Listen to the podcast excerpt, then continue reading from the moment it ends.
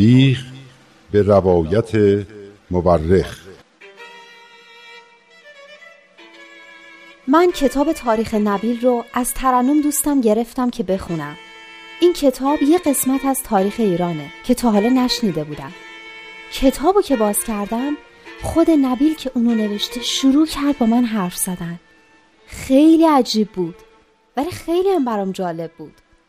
این تاریخ یه بخش از کاری از گروه نمایش رادیو پیام دوست. تهیه کننده و کارگردان امیر یزدانی.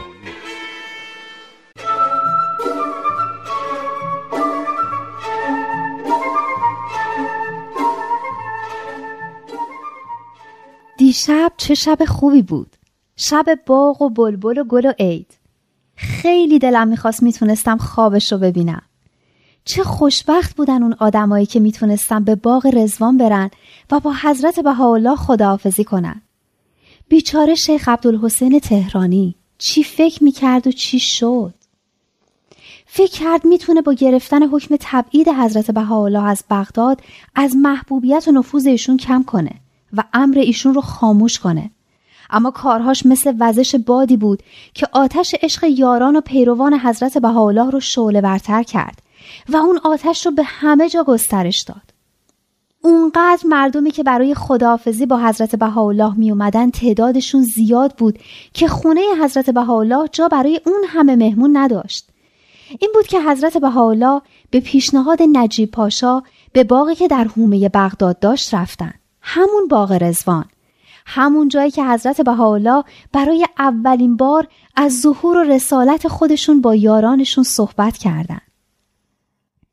حضرت بهاءالله به هر کسی که برای دیدنشون می‌رفت یه شاخه گل می‌دادن و به همه بشریت دست گل بسیار معطر خوشبویی دادن که تعالیمشون بود. تعالیمی که جامعه بابیان بغداد رو طوری تربیت کرده بود که با وجود همه دشمنی ها و دستیسه هایی که مقامات و علمای ایرانی می‌کردن مورد احترام همه مردم بودند.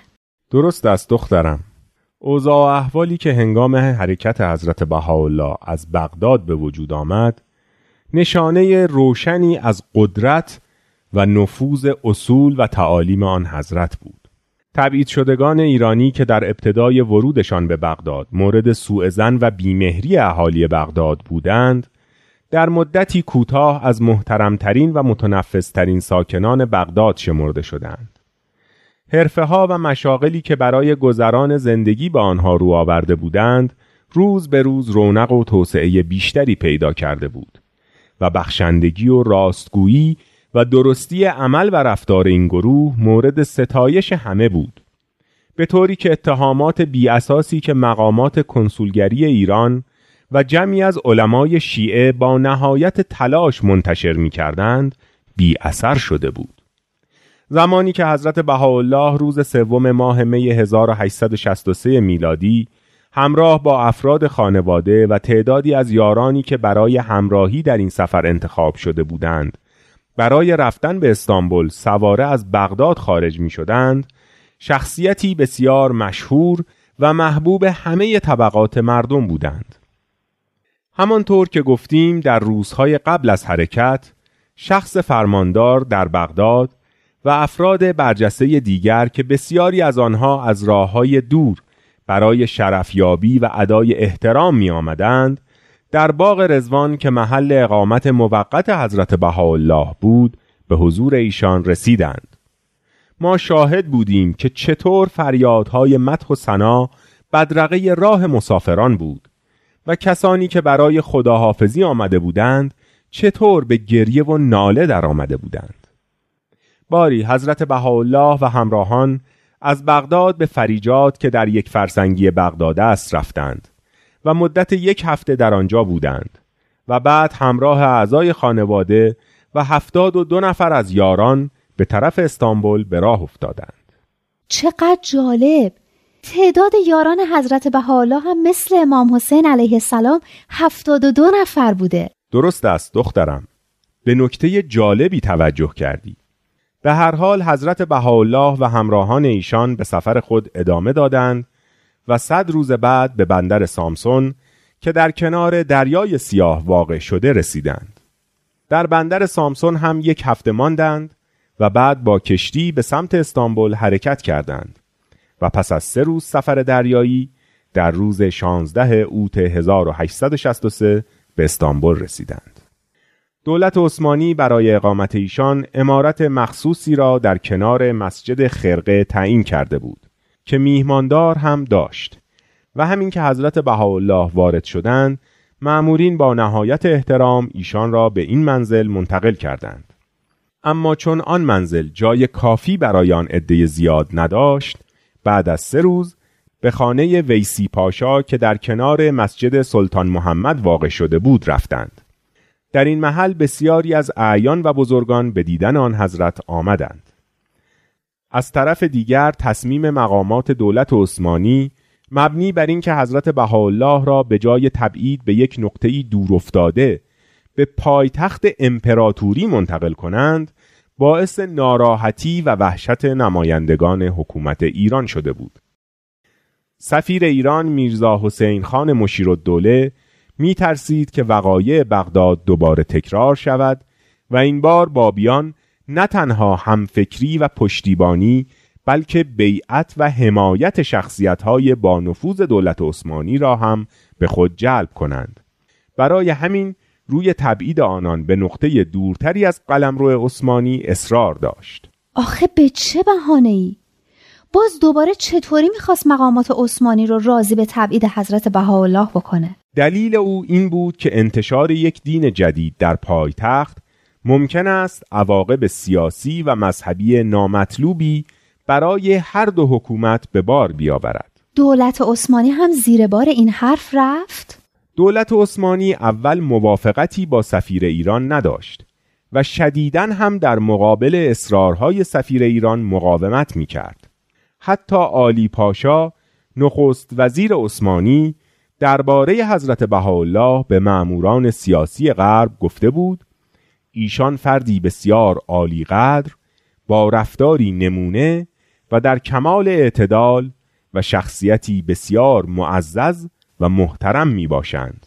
او درباره تعالیم حضرت بهاءالله گفت که سزاوار نهایت احترام است زیرا دشمنی مذهبی را که باعث جدایی بین مسیحیان، یهودیان و مسلمانان داخل امپراتوری است از میان بر می دارد. پیداست که این آلی پاشا مغزش خیلی خوب کار می‌کرده و مسائل رو خوب تشخیص می‌داده.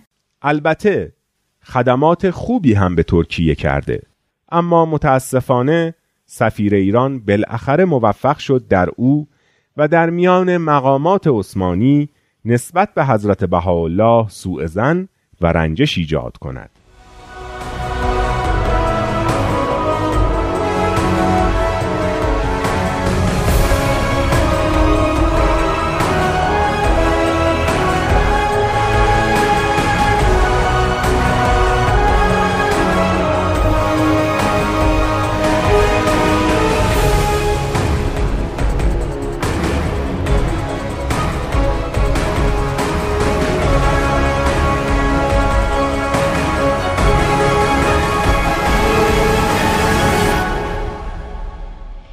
سفیر ایران دوباره چطور تونست دستیسه سوار کنه؟ این صدر اعظم آلی پاشا که انگار آدم خوبی بوده. برای پاسخ به این سوال باید اوضاع اجتماعی و سیاسی آن زمان سرزمین عثمانی را در نظر بگیریم.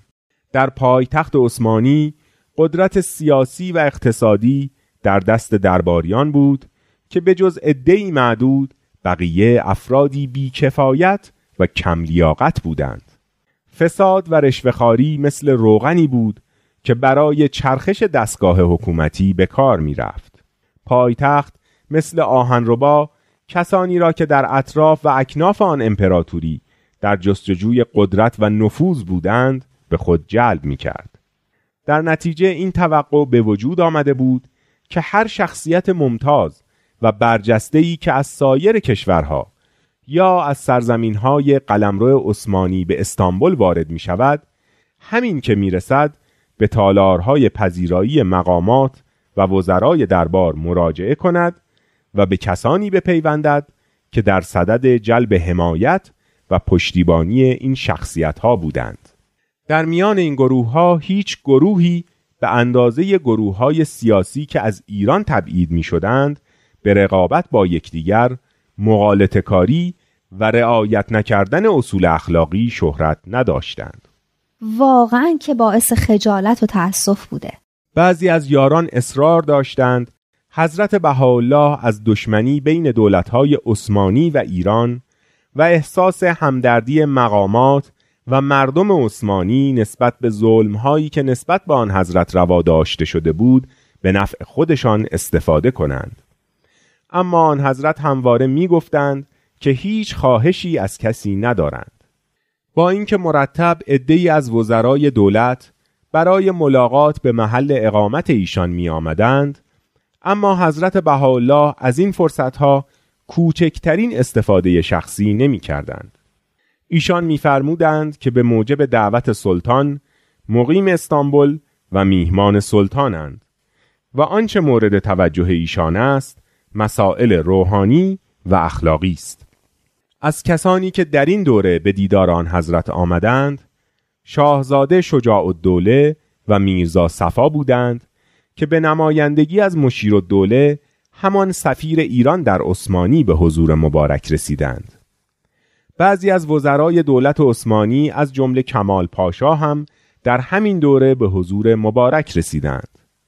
سالها بعد وقتی میرزا حسین مشیر الدوله سفیر ایران دوره خدمت خود را در پایتخت عثمانی به یاد می آورد از آسیبی که هرس و طمع و بیاعتباری هموطنان مسلمانش به شهرت ایران وارد کرده بودند شکایت می کرد و به طور شگفتانگیزی زبان به ستایش حضرت بهاءالله می گشود و سراحتا می گفت به راستی رفتار ایشان در دوره کوتاه اقامتشان در آن شهر سرمشق و نمونه بود. همین سفیری که اینقدر بر علیه حضرت بهاءالله توطعه می‌کرد اینو می‌گفت؟ بله البته این حرف هایی بود که بعدا وقتی مأموریتش در دولت عثمانی تمام شده بود می‌زد. اما آن موقع که مشغول به کار بود برعکس از هر فرصتی برای ضربه زدن به حضرت بهاءالله و یارانشان استفاده می کرد. در آن دوره رسم بر این بود که میهمانان دولت از هر مقام و رتبه‌ای همین که وارد استانبول می شدند به دیدار مقامات بلندپایه عثمانی مانند شیخ الاسلام و صدر اعظم و وزیر امور خارجه می رفتند. ولی حضرت بهاءالله به اجرای این رسم اهمیتی ندادند و حتی از وزرایی که به دیدن ایشان آمده بودند بازدید نکردند. مشیر دوله سفیر ایران این موضوع را دستاویز قرار داد تا با کمال شدت اهداف خود را دنبال کند و از نفوذ و محبوبیت حضرت بهاءالله نزد مقامات عثمانی بکاهد. او با کمک حاجی میرزا صفا که به سفارش وی هر روز یک گزارش جعلی و مخدوش به عنوان شکایت برای مقامات عثمانی می نوشت و همچنین با استفاده از نفوذ و روابطی که در دربار داشت حضرت بهاءالله را به غرور و نخوت متهم کرد مشیر دوله این طور وانمود کرد که آن حضرت خود را به سنن و قواعد پایبند نمی‌دانند و افکار و نظریاتشان با آداب معمول مخالف است و اصلا همین بلند پروازی و بیاعتنایی در امور است که باعث اختلاف ایشان و حکومت ایران شده است. عجب دروغگویی بوده این مشیر و دوله این متاسفانه رویه بیشتر سیاستمداران است که برای رسیدن به اهداف خودشان از گفتن هیچ دروغی دریغ نکنند. به هر حال او عده دیگری را هم با خود همراه کرد که به هر مجلسی می روند این حرفها را درباره حضرت بهاءالله و یارانشان منتشر کنند و بگویند که این گروه باعث فتنه و فسادند و اگرچه ظاهرشان آراسته است ولی در واقع باعث خرابی و ویرانی و سزاوار هر نوع مجازاتند. سرانجام در نتیجه همین دروغها و تهمتها بود که پس از چهار ماه حکم تبعید مجدد حضرت بهاءالله صادر شد. پس بالاخره این مشیر و دوله کار خودش رو کرد. با اینکه خودش هم توی دلش رفتار حضرت بهاءالله رو تحسین می‌کرد. بله دخترم حضرت عبدالبها پسر ارشد و جانشین آن حضرت درباره مشیر و دوله فرمودند سبحان الله با وجود آنکه میرزا حسین خان آن وقت سفیر دربار عثمانی بود و تلاش زیادی برای گرفتن حکم تبعید آن حضرت کرد اما به وجود مبارک و حسن حرکت و روش و سلوک آن حضرت چه در عراق و چه در استانبول و چه در زندان عکا پیش آشنا و بیگانه افتخار می کرد. حضرت بهاءالله از استانبول به کجا تبعید شدند؟ به ادرنه که آن هم مانند استانبول در بخش اروپایی ترکیه امروزی واقع شده است. حکم این تبعید که در واقع به معنی اتحاد بین دولتهای عثمانی و ایران در دشمنی با امر حضرت بهاءالله بود را به دست برادرزن صدر اعظم دادند تا به آن حضرت ابلاغ کند. اما حضرت بهاءالله از قبول فرستاده مخصوص دولت خودداری کردند و از جانب خود حضرت عبدالبها پسر ارشدشان و جناب میرزا موسی کلیم برادرشان را برای ملاقات فرستادند.